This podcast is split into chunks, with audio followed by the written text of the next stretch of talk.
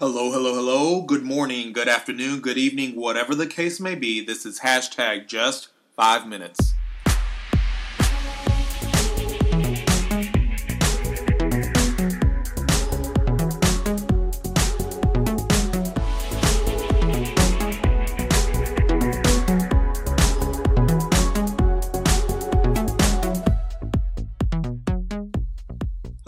My name is Jesse, and this is hashtag just five minutes, short daily encouragements from the Word of God.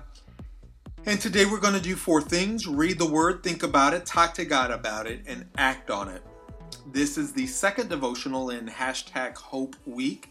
And last time I made this statement, I said, This is what true hope is all about. Hope is from Him, hope is in Him, hope is actually Him. And today I just wanted to talk about that last statement. Hope is actually Him. Let's read Psalm 71 5. This is the ERV. It says, Lord God, you are my hope. I have trusted you since I was a young boy. Man, how many times have I put my hope on a goal, an achievement, a person, a place, a thing? My focus is on a change. If if things happen, um, if this situation changes and that hypothetical pivot point somewhere in the future, that becomes my hope. And that hope always lets me down.